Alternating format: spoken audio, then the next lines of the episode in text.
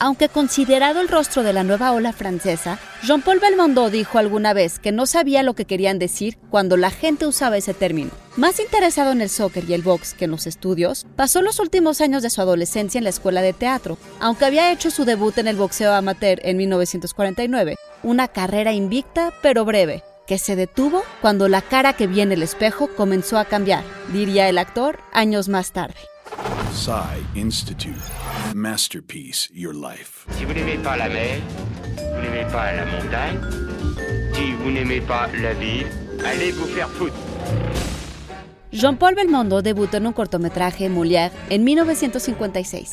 Tuvo su primer protagónico con Le Copain du Dimanche en 1958, aunque sería su exitoso paso por el teatro el que llevaría a que le ofrecieran el protagónico en Classe Touriste y también de 1960 A Bout de Souffle de Jean-Luc Godard.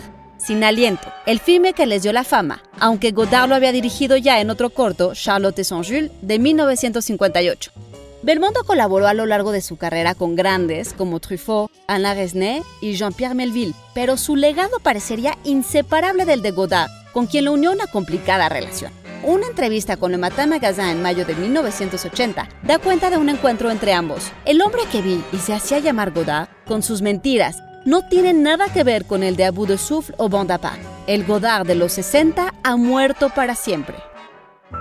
Jean-Paul Belmondo ha fallecido este lunes a los 88 años, apagándose tranquilamente, en su casa, en palabras de su abogado. Los 60 también se han ido ya, pero sus películas, esas se quedan con nosotros. Guión de Antonio Camarillo, con información del diario del país y del libro Euronoir. Serie negra con sabor europeo, editado por Jesús Palacios. La música fue del soundtrack de Marcial Solal para Abu de. Y grabando desde casa, Ana Goyenechea. Nos escuchamos en la próxima cápsula SAE.